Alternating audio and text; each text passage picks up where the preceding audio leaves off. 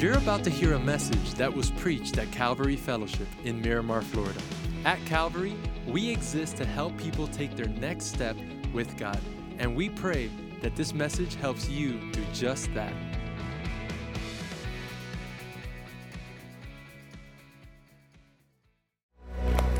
I am glad you're here at 12:15, the most anointed service that we have. Second week in a row. I'm thrilled that you're here. So, let me uh, I got to tell you if you've been around Calvary, you've probably heard this story before, but you haven't heard the second part. So, I've got to tell you the first part so that the second part makes sense. So, anyway, my wife and I met uh, it was December 5th, 1992 and uh, it was a chance meeting. We both went to, uh, we had both had a mutual friend that was throwing a party, and so we w- both went to this guy's house. First time we had ever been there. We've never been there since, and so it was just like that one moment where we met. And um, I was in a band, and uh, my friend invited me over because he had just bought a guitar. It was a Gibson Les Paul, and um, he wanted me to come over and try it out. So I picked up the guitar at this party and started playing. Naturally, a crowd began to form.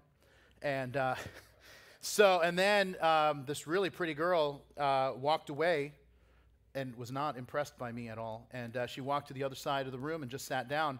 So I put the guitar down. I sat next to her and, uh, and introduced myself. And we started talking.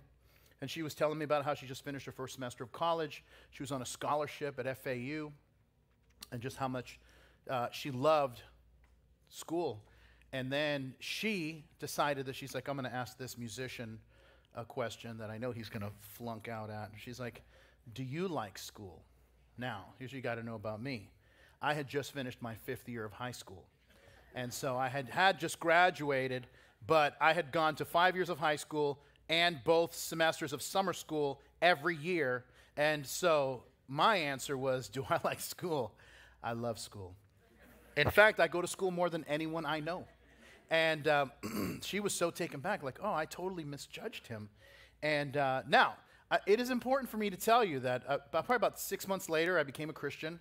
Um, a few years later, I, I, graduated. I got my undergrad in theology with a 3.96 uh, GPA. And uh, what? Thank you. I appreciate that. and right now, I'm three classes away from getting a master's degree in theology where I have a perfect 4.0 um, thank you. And I've already been invited to become an adjunct professor once I graduate. And uh, so, well, three claps in a row. I appreciate that. And uh, I also want to know, want you to know my mom is proud of me too. Anyway, so, and so now, but I think it's important for you to know that because the last thing you want to hear is like, hey, did your pastor go to school? Yeah, but he like just barely made it. And uh, they had to give him some grace to let him graduate. No, I did, I did pretty well. But anyway, but when my wife tells the story, uh, they'll say, she'll say, yeah, Bob and I, we started our relationship and it was all built on a bunch of his lies. And, uh, and, I'll, and I correct her and I'll say, honey, it wasn't a lie, it was a prophecy. And because uh, I did end up loving school so much. I spent four years running a school before I, uh, running a college before I came here to start Calvary. Now, I tell you this because uh, my daughter Mia, who by the way turns 16 years old tomorrow, if you can believe that. Thank you. I appreciate that. I don't even know how this happened. Uh, I mean, like, this girl was born yesterday, and now she's talking to me about driving a car. And I'm like, driving a car? Don't you usually have a tricycle? You know, anyway. So, anyway, but Mia has always loved, I mean, she's always asking me to tell her stories, but um, she's always loved the story of how Carrie and I met. She asks, used to ask to hear about it. When we would kind of do the, nighttime ritual of, you know, putting the kids to bed and all that. She'd say, Dad, can you just tell me the story of how you and mom met? I mean, she just loves the story. But it was probably about age nine that she figured out, it dawned on her that I lied to her mom to get her to go out with me. And so uh, I remember when she figured that out, I got home one day and she was so mad. And so she, I just couldn't do anything right. So I sit, we sit down to eat dinner, and Mia is asking everyone, "Oh, what can I get you? Uh, what do you want to drink with dinner?" So I just said, "Oh, I'll have water, please." And she's like, "Oh, are you sure you like water? Are you lying to me, just like you lied to our mom when when when you met her?" And um and you know I'm like, "Okay, all right." So I move on, and we're eating dinner, and Carrie asked me about my day. It was really good. I got a lot done. And she's like, Mom, do you really believe he had a good day? Or is this another one of his lies, like the day that he met you and lied about school? And, uh, and then, like I said, we're getting ready for bed, and, and uh, you know, we pray for the kids. And, and I'm like, all right, Mama, I love you. Good night. She's like, do you love me, or is this another one of your lies, like the day that you met my, my mom? And I'm like, okay, listen to me. I wasn't a Christian. I didn't become a Christian until six months after I met your mom. So, yes, I lied, but I didn't know any better. So, come on. And she's like, okay, Dad, I, I, under, I, I understand. Or maybe this is another one of your lies, like the day that you met my mom. And so, now, prophecies are funny things because sometimes they don't make sense when you hear them, and it's only after the fact that they really come into focus, and you're like, oh man, now I really understand what was taking place. So we find ourselves in message, if you can believe this, message number 37 in the Gospel of Matthew, where we are in the section that theologians call the Olivet Discourse, and we are talking about Bible prophecy. And today we're talking about Jesus is going to introduce uh, a period of time that is called the Great Tribulation. Now, before we get into this, let me give a little bit of clarity as we, as we, as we go in to give the difference between uh, tribulation, maybe we could say tribulation with a lowercase t, and then the great tribulation with a capital T. Because sometimes a lot of Christians will be like, man, I'm going through great tribulation. You know, bills are due, people are problematic, you know, whatever. And it's like, well, that might be tribulation. And every, and here's how you know the difference every believer experiences tribulation, trials, difficulties, challenges. They're directed at believers and originated from Satan, and that's happened throughout history. The Great Tribulation is the wrath of God that is directed towards an unbelieving world for a particular period of time, uh, seven years in the final days. So when Jesus says, in John chapter 16, as you'll see in your notes, these things uh, I, I've spoken to you that in me you may have peace. In the world you will have tribulation. He's talking about just general tribulation that people experience, problems that people experience. When Jesus says in the passage that we're going to read in a moment that there will be a time of great tribulation, such has never been since the beginning of the world, no, nor ever shall be. You know, this is a special time. Nothing has ever been like it, and nothing will ever be like it. Now, this is a seven year period that is described in the book of Revelation from chapters 6 through 19.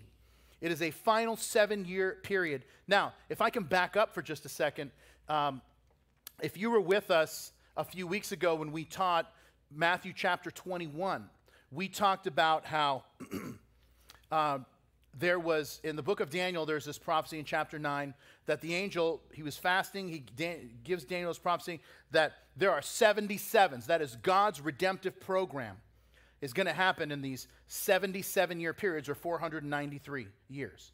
And we also know, as we read them, as it's divided up in, in Daniel 9, that the first 483 years are grouped together from the, the command to go forth and rebuild Jerusalem, and we know when that was March 14th, 445 uh, BC, in the book of Nehemiah, chapter 2, that the command was given to go rebuild Jerusalem, to Messiah the Prince, which was April 6, 32 AD. That was the exact day, and that's the day Jesus presented himself as the Messiah. But as we mentioned in that message a few weeks ago, one seven year period remains. And this is the seven year period that Jesus is going to be speaking about. And now, here is uh, that seven year period is really divided into two. It's two, three and a half year periods because there is a scene that happens that divides the two. And one of the things that's important to note is for these seven years, and if you want to read Revelation, you can, just, you know, you got to just kind of understand a few things. But um, you'll see that there's all this judgment that's happening throughout the world. But the thing that's important to note is that in Israel, things are going fairly well. And so, until about halfway through this tribulation period, when peace treaties get broken, someone steps into, and, and this is a guy that goes by many names. He's got 33 different names in the Bible, but the most uh, famous one is Antichrist. And he's going to step into the rebuilt temple and desecrate it. We'll talk more about that in a moment. but in Daniel chapter 9, um, it says it like this this one passage 70 weeks, we talked about that are determined for your people, that is, Daniel's people were the Jews, your holy city, your holy city is Jerusalem. And look what he says to finish the transgression, to make an end of sin, and to re- uh, make reconciliation for iniquity. Those are the three things that Jesus did in his first coming. then to bring in everlasting righteousness, seal up vision and prophecy, and to anoint the most holy. This is what Jesus does in his second coming. Now, and as we see the world headed into the conditions that Jesus talked about and spoke about as his return, listen, while sometimes people are fearful, I, think for us it should bring us great peace for several reasons, but one is is that none of this is catching God by surprise. He knows exactly what's going to happen. He's in control of what happens because he told us it was going to happen beforehand. So we're going to start in verse 15. Remember last time Jesus said that there would be, uh, you know, when they said, what, are the, what is the sign of your coming and the end of the age? And Jesus says, let no one deceive you, that there's going to be a time of deception. There's going to be wars and rumors of wars. There's going to be, uh, you know, nation against nation. We, we talked about that, that, that. That word is ethnos. There's going to be ethnic tension.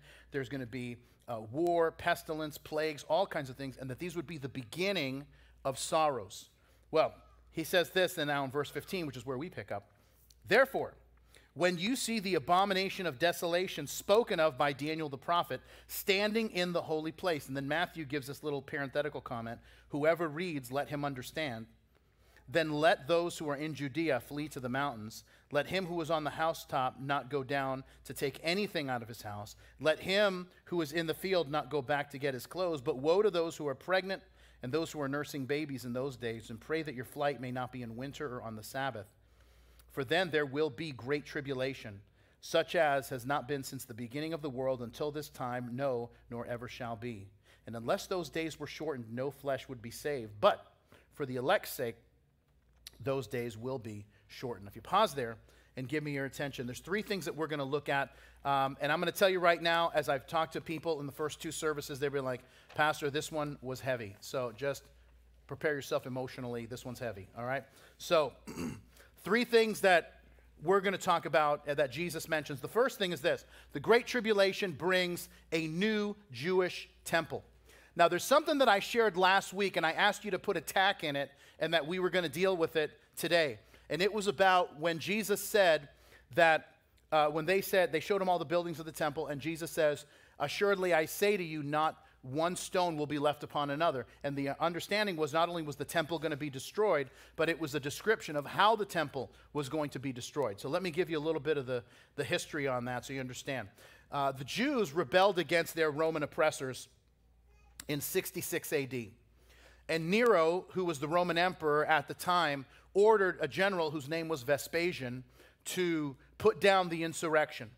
About two years into the campaign, Nero dies. The emperor dies. Vespasian is called back to Rome to become uh, the new Roman emperor. So Vespasian now orders his son to go to Jerusalem. Uh, his son's name is Titus, and uh, the Roman 10th Legion to end the conflict.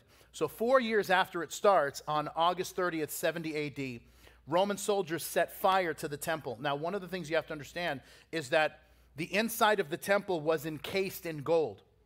And you know what happens when you start putting fire on gold? It starts melting, and it starts melting into the cracks of these giant stones. And so, Roman soldiers who get paid partially in the plunder that they're able to keep from these campaigns, they push every stone aside and literally dismantle the temple brick by brick to get the gold that now was settling in between these giant stones. And if you come with us to Israel in uh, November, you'll be able, we'll stand on the Temple Mount and you will see the size of these stones. I mean, they're, they're massive. And so uh, the fact that, in fact, if you go, you'll even see in the Kidron Valley, some of the stones are still there that were pushed off the temple to get to the gold. But the Romans destroyed the temple, and uh, the Jewish calendar is what's called the ninth of Av. And that happens to be the same day, I mentioned this last week, that the first temple was destroyed by the Babylonians, except it was uh, destroyed in the ninth of Av in 586 BC. So, close to 2,000 years, the Jews have not had a temple to wor- worship in, but Jesus says there will be a temple. Now, in Israel, there is a group that's called the Temple Institute, right now, and uh, I was able to spend a couple of hours with them when I was in Israel uh, about 20 years ago. And they are in the process of building all of the instruments, clothing, uh, everything that's needed for temple worship because they are convinced that the temple is going to be rebuilt. So, everything, all the garments for the high priest, and you can look this up, you can see their website and see a lot of stuff they've done. Uh, but all the garments, uh, even, they've built the all solid gold menorah uh, that's going to be in the holy place. They've built that. The only thing that they have not built is the Ark of the Covenant because uh, they believe it's going to be found. There are some in Israel who say they know exactly where it is. But Jesus mentions, he opens this. He says, in light of everything that's going to happen, right? Therefore, when you see the abomination of desolation spoken of by Daniel the prophet standing in the holy place. And then Matthew gives this parenthetical statement that says, Let the reader understand. What is the thing that we have to understand? That there is something in history that's pointing to something that's going to take place in the future that Jesus is referencing. So let me give you the prophecy that he's referring to, that Jesus is referring to, and then I'll give you some of the background. So here's what it says in Daniel it says, And his armed forces will rise up to desecrate the temple fortress and will abolish the daily sacrifice. Then they will set up the abomination that causes desolation. With flattery, he will corrupt those who have violated the covenant, but the people who know their God will firmly resist him. In 167, well, you know what? Let me go back a little further. in um, when Alexander the Great, who conquered the known world at the time uh, and, and, expanded the Greek Empire, uh, I mean, from Greece uh, practically to India, um, he, when he died, he, uh, he had no heirs. He died in Babylon, weeping, uh, drunk, saying, There's no more, there are no more kingdoms to conquer. Well, because he had no heirs, on his deathbed, his four generals stood around him and they said, To whom do you give the kingdom? And Alexander says the most strange statement. He just says, Give it to the strong. That was his last words. And he dies. And now these four guys look at each other like, Oh, it's on.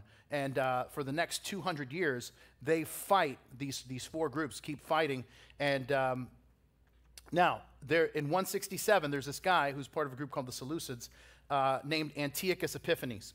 Antiochus Epiphanes is trying to conquer all of Alexander's uh, empire, which the other guys are trying to do, but he conquers Jerusalem. And he makes the practicing of Judaism illegal. Uh, he confiscates all Jewish money. He forbids the teaching of the Torah. And uh, his worst act, and you'll never forget the date, uh, on December 25th, 167 BC, he defiles the temple by setting up an idol and then sacrificing a pig in the temple. Uh, Antiochus had coins. I mean, this guy was just totally delusional. He had coins minted that said in, in the Greek language, Antiochus Theos Epiphany, which means Antiochus, the God made manifest. And so, now here's how the whole thing gets resolved is um, there's this priest, this older priest named Mattathias ben Yohanan. And uh, he is ordered by a Greek soldier to offer this unclean sacrifice to a pagan god in the temple. He refuses. There's another priest who says okay and does it. Well, Mattathias is upset by that, so he kills the priest who desecrates the temple, and he kills the Greek soldier who ordered uh, it to be done. He retreats to the wilderness and shortly after dies.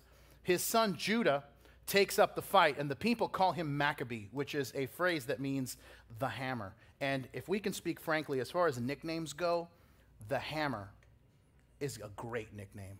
It's like the making of a movie, right? The hammer. When he shows up, you're nailed, right? I mean, that's just, it's like the movie writes itself, right? Anyway, I'm still working on it. But now, so the hammer um, in, in, three years after this happens, the Antiochus situation, three years to the day, uh, Judah and his group, which are now called the Maccabees, or the little hammers that are all around him, uh, they cleanse the temple. They beat back Antiochus's troops. They rid the temple of all the pagan idols. He rides into Jerusalem, and people are waving palm branches, shouting Hosanna in the streets as he rode by, and that should sound vaguely familiar. And um, they go to rededicate the temple. And some of you know this part of the story is that when they go to rededicate the temple, there's only one day's worth of oil to light the menorah. And by Jewish law, the flame in the menorah can only be lit using a specially prepared olive oil that takes a week to press. They light the one day, they go to rededicate the temple, they light it the first day knowing it's not going to last, but the, that oil for one day lasts eight days until new oil can be made, which is what's celebrated at Hanukkah or what's also what's called the Feast of Dedication. Now, what people sometimes don't know is that uh, Jesus celebrated the Feast of Dedication. In John chapter 10, it tells us now was the Feast of Dedication in Jerusalem. It was winter. Jesus walked into the temple in Solomon's porch. So he's there to celebrate this rededication of the temple. But the defiling of the temple is the thing that Jesus is saying. Remember the abomination, what Antiochus did? When you see that happen in the future, you know that, which once again is what Antichrist will do. You'll see this in Revelation chapter 11. And um, that we know that this is what's going uh, to take place. And, and once again, he may, you know, this is the guy that has all the answers. He makes peace and uh, with many with Israel's enemies. But Jesus says when this guy starts doing the Antiochus type stuff and really reveals the mask and shows who he really is, uh, that's when Jesus says, "Run." That's when it gets really bad for Israel. He says, "Run." If you're if you're on the rooftop, don't go down to get some extra clothes. Just get out of there because it's going to be it's going to be serious. Now, here, let me kind of back up a little bit. What's the point of, of all of this? I mean, what is the point of even predictive prophecy and why God shares it and why is it important for us and why should it matter to us. Because God uses the canvas of history to prove that we can trust Him. And once again, and then our past experiences become part of that to prove that we can trust Him. When my daughter Livy, uh, who's now 11, when she was about three, she, you, you're familiar with the phrase hangry? You know what I'm talking about when I say hangry? People that are hungry and, and then they go into a rage all at the same time because they're angry. Well, Livy, she was really young. I mean, it was, it was like that. And uh, she would like forget all words and she would get so upset and, and then she would say, try to explain what she wanted to eat. And like I remember one day, um, it was, I think, I think it was Thanksgiving. And so we had all this food and she's like, I don't want that. Uh, she didn't want turkey, and I think I had made brisket. She didn't want that. She's like, I want circle meat. And now, circle meat is not part of my lexicon. So I don't, okay. And, and so now she's, she's, she's trying to explain it. She's very upset. And this is like a life or death version of charades because you're trying to figure out what circle meat is. Turns out circle meat is a burger. But who in the world would have known that? There's so much screaming and crying, and Livy was upset too. And um, Really? Okay, we're good. I'll move on. And uh, I tried that joke three times and it didn't land any times, but just, I should get points for commitment. Um, so, anyway, so one Sunday after church, and I'll say in Livy's favor, she was here all day. We were going to go to lunch, and the kids were making suggestions as to where we should go to lunch after church. So, we decide we're going to go to uh, Pincho Factory, which, by the way, if you've ever gone, it's a pretty legit place, except for the fact that they serve Pepsi, which is an abomination. So, anyway. Um, well, my daughter Livy gets upset. She's hungry and she doesn't want to go. I don't want to go to Pincho. I want to go to the place that has the sign over the door. And it's like, oh no, here we go. And she's like, no, I don't want to go into the sign above the door. And, and I'm like, okay, what does the sign say? She's like, I'm three, I don't know how to read. And I'm like, well, that's a fair point. And so now we're trying to, and then, you know, my wife, uh, she's just had it with her attitude. She's like, Are you paying when we go to lunch? No? Then we decide. I've never been prouder of that woman than I was that day. And so, anyway, we get to Pincho, we get out of the car, and we're about to walk in. Livy's got a bad attitude.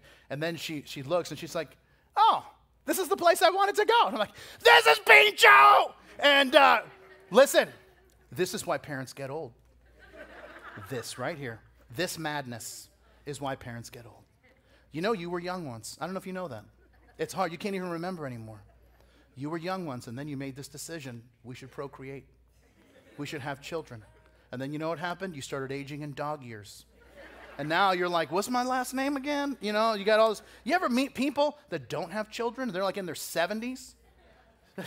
it's hard because they're like running marathons, triathlons, Ironmans. They're doing all this stuff, and it's like, wow, you don't look a day over 30. You're like, wow, I never had children. Ah, that's it. That's what, I, I get it now. So, anyway, now, but let me say this. Sometimes we miss out. Like we have these pincho moments where it's like, I want, I want to go this, and I don't know how to say it, and I don't know how to get there. Sometimes we miss out on so much because we don't trust God with our future because somehow we think He's not totally apprised of our situation. And I'm telling you that He understands our situation better than we do. And it's only to the level that we trust Him as to the degree that we experience triumph in our lives. That's why in Isaiah 46, uh, God just kind of states who He is. He says, I am God, there's none like me. I make known the end from the beginning from ancient times, what is still to come. And this is why Bible prophecy is so powerful, because it's one of the ways that God proves his power and reveals his ability to transform a situation by calling it before it even happens. And, and once again, and we're like, well, I don't know, but it's the place where we ultimately want to go. But once again, we don't have the words to put how to say it and how to get there. Well, Jesus goes on in verse 29. Here's what he says Immediately after the tribulation of those days, the sun will be darkened, and the moon will not give its light. The stars will fall from heaven, and the powers of the heavens will be shaken. Then the sign of the Son of Man will appear in heaven, and then all the tribes of the earth will mourn, and they will see the Son of Man coming in the clouds of heaven with power and great glory. And he will send his angels with the sound of a trumpet and they will gather together from his elect from the, from the four winds from one end of the earth to the other. Now, learn this parable from the fig tree. When its branch has already become tender and puts forth leaves, you know that summer is near. So you also, when you see all these things, know that it is near at the doors. Assuredly, I say to you, this generation will by no means pass away until all these things take place. Heaven and earth will pass away, but my words will by no means pass away. If you pause there and give me your attention, second thing I want to tell you is that the Great Tribulation brings Israel to the center. Now, there's people who have criticized Christians who believe that Jesus is coming back and take it seriously. Like, and they'll say, didn't every generation think that they were living in the last days? And that's probably true. The problem is, not every generation could say Jesus could come back today. And the reason is, quite simply, because certain Bible prophecies hadn't been fulfilled at the time. If you and I were believers living 500 years ago, we couldn't have said, man, Jesus could come back today. Why? Because Israel did not exist as a nation. And Israel is the key to Bible prophecy. All of Bible prophecy unanimously speaks of Israel as a nation. And that did not happen from the diaspora in 70 AD until May of 1948 when Israel was given its independence. After the horrors of World War II and Nazi Germany, the world community understood that this never would have happened if Israel had had their own homeland. And so Israel was given their homeland in fulfillment of, once again, this incredible prophecy that God gives in the book of Ezekiel, chapter 34. In fact, I put it in the notes for you. For this is what the sovereign Lord says I myself will search for my sheep and look after them. As a shepherd looks after his scattered flock when he is with them, so I will look after my sheep. I will rescue them from all the places where they were scattered on a day of clouds and darkness. I will bring them out from the nations and gather them from the countries, and I will bring them to their own land. I will pasture them on the mountains of Israel and in the ravines and the settlements of the land. As I mentioned before, 70 AD marks what is called the diaspora or the scattering, the time when Jews were scattered throughout all the earth. What's amazing to me is that up until 2010, there were more Jews living in the United States than were living in Israel. Today, there are more Jews living in Israel than anywhere else. And it is incredible to watch what the, the thing that God says through Ezekiel would happen has, is happening. That there is this sense of calling over the last hundred years that Jews have seen like, I need to drop what I'm doing and where I'm living and go back to Israel. And uh, once again, that had not happened in previous generations. In 1918, there were 85,000 Jewish people living in what is now called Israel. Today, there are close to 8 million Jews living in Israel, more than anywhere else. In 1948, when Israel was given its independence, only 6% of Jews in the world lived in Israel. Today, 47% do.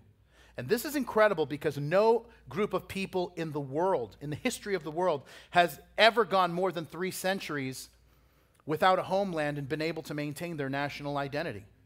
I mean, think about it. When was the last time you met a Moabite? Probably not. Or how about a Hittite? or a Canaanite or an uptight. Probably met a few of those, but, uh, but listen, but you've probably met someone who's Egyptian. Why?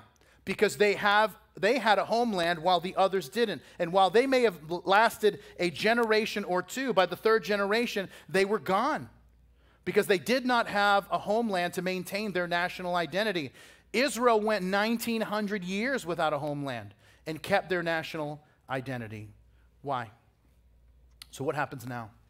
Israel is in the land. The Jews are returning to Israel. Israel is flourishing and prospering in the land given to them by God. They are the number one exporter of fruits and vegetables in all of uh, Europe. They are the Silicon Valley of the Middle East with their technological innovations. And throughout the Bible, the symbol for Israel is the fig tree. And Jesus says, when you see the fig tree blossoming, when you see Israel in their land, bearing fruit, prospering, and growing, he says this I'm coming back. And listen, in fact, the Apostle Paul would say it this way it's in your notes. And do this, understanding the present time. The hour has already come for you to wake up from your slumber, because our salvation is nearer now than when we first believed. If you've ever made the drive from here to Orlando to take your kids to Disney World, the three hour drive, or if your kids are young, the six hour drive with the 25 bathroom breaks, you'll know this. There aren't a lot of signs for Disney World in Broward County. Not very many signs in Palm Beach. You get to Martin County, you might see one. Then we get close to something called Yeehaw Junction, which no one really knows what that is. We, that's why we just keep going. But as you get closer to Orlando, you know what you find? That the number of signs inc- increase, the, the size of the signs increase, because as you get closer, the stronger the frequency and the intensity of the signs. And my friends, the same thing is true with the return of Jesus. The closer that we get, the signs of his coming increase in frequency and intensity. And Israel is just one sign. Jesus also says, and this is in the next section in verse 36 to 44, where he talks about that his return, it would be like the days of Noah. Now, uh, I don't have time to go into this, so I'm going to punt uh, until next week that section because I really, there's four markers that mark the days of Noah that we can see parallel in our world.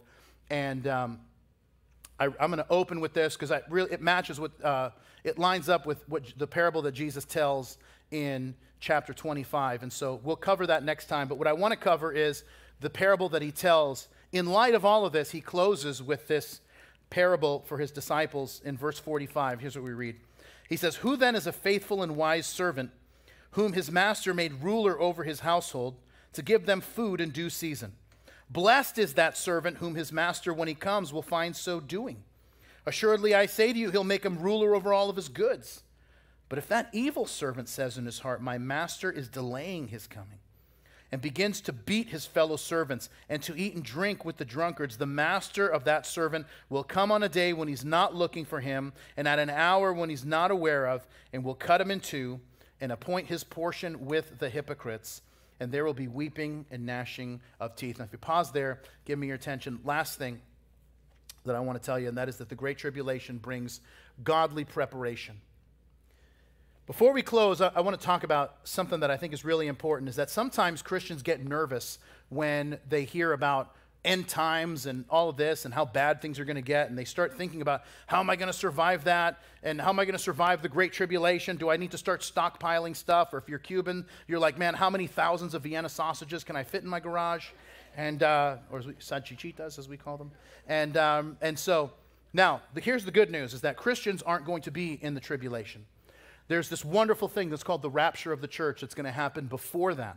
And it's what Paul describes in 1 Thessalonians 4 that those who are alive are, are going to be caught up. That's the word rapture means, caught up before this time of tribulation. And that's why at the end, and I put it in your notes, Paul says, Therefore, comfort one another with these words. Because how much comfort would it be for him to say, Hey, man, you're going to endure seven years of hell on earth, but then Jesus, that's not a lot, that's not great news. The comfort is knowing that we're not going to be around when this happens. Why? Because as we said in the beginning, the great tribulation is God's wrath that's being poured out on a Christ rejecting sinful world for this period of seven years. Why not unbelievers? In 1 Thessalonians 5, right after this passage that I mentioned that's in your notes, Paul says, For God has not appointed us to wrath, but to obtain salvation. Why has he not appointed us to wrath? Because Jesus took God's wrath in our place when he died for us.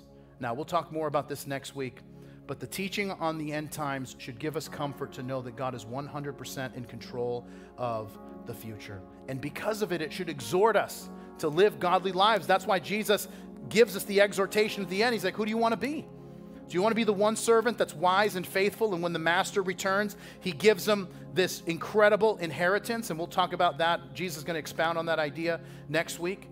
Or we can be like the evil servant. And if you want to circle that word evil, it literally is this word kakos, uh, K A K O S.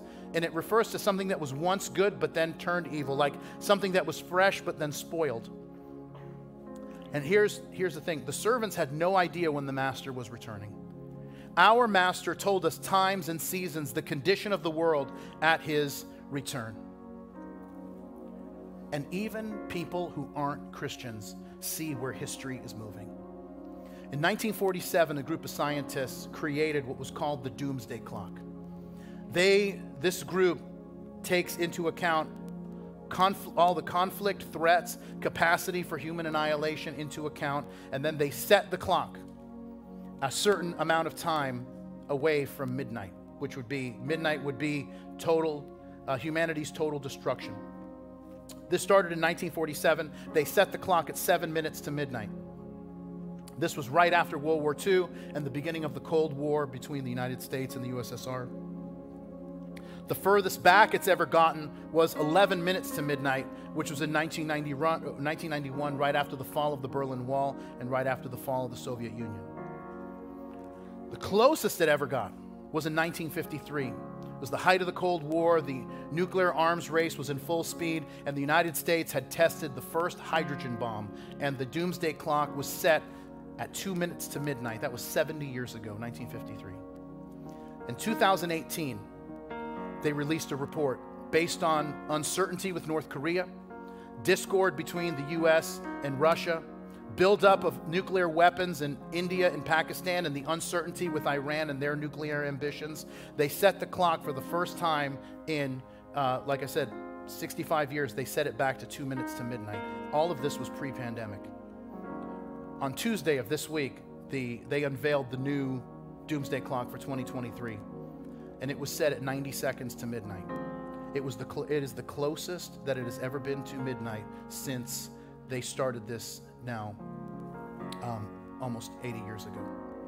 And here's, and here's my point if people who don't know God can discern the signs of the times and where human history is headed, then certainly, as God's people, we should be able to know the times that we're living in understand what God has said about the times that we're living in and be able to live accordingly. Let's pray together. And Lord, we want to thank you for that that truth and that promise that you haven't left history unattended. You haven't left the future into our hands exclusively. Instead, Lord, you have a plan for the future. And that plan involves you returning, your son establishing his kingdom, and your kids ruling and reigning with you. God, help us to understand that, and may that reality impact the decisions that we make today and tomorrow and the next day. Because we truly believe you're coming back, and it, a great and glorious day it will be when it happens. And we pray it in Jesus' name, and everybody said, Amen. Thanks for listening to today's podcast. If today you made a decision to follow Jesus, congratulations. It's one of the best decisions you've ever made. And we as a church want to help you with your next steps. You see, we have a free gift we'd like to give you. And in order for you to receive that gift, all you have to do is visit mycalvary.com forward slash begin. Don't forget to tune in next week for our next podcast. God bless you.